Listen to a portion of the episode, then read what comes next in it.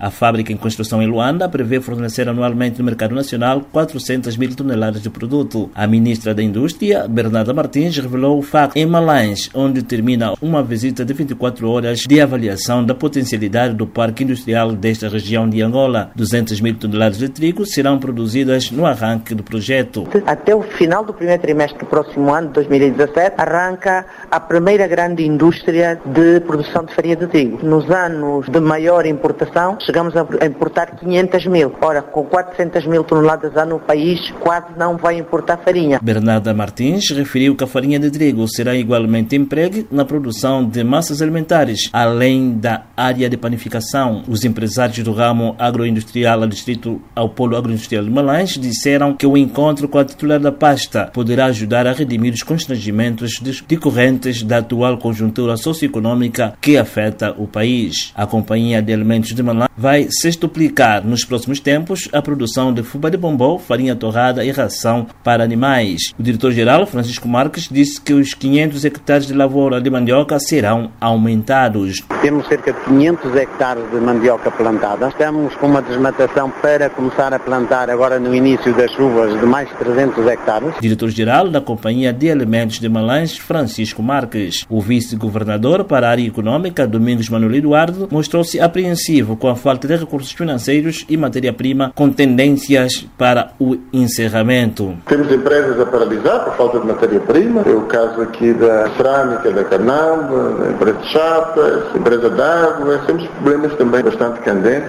que vamos ver se no curto prazo, com a ajuda das estruturas centrais, conseguimos resolver. Vice-governador para o setor econômico e social de Malães, Domingos Eduardo. Isaías Soares Malães para a Voz da América.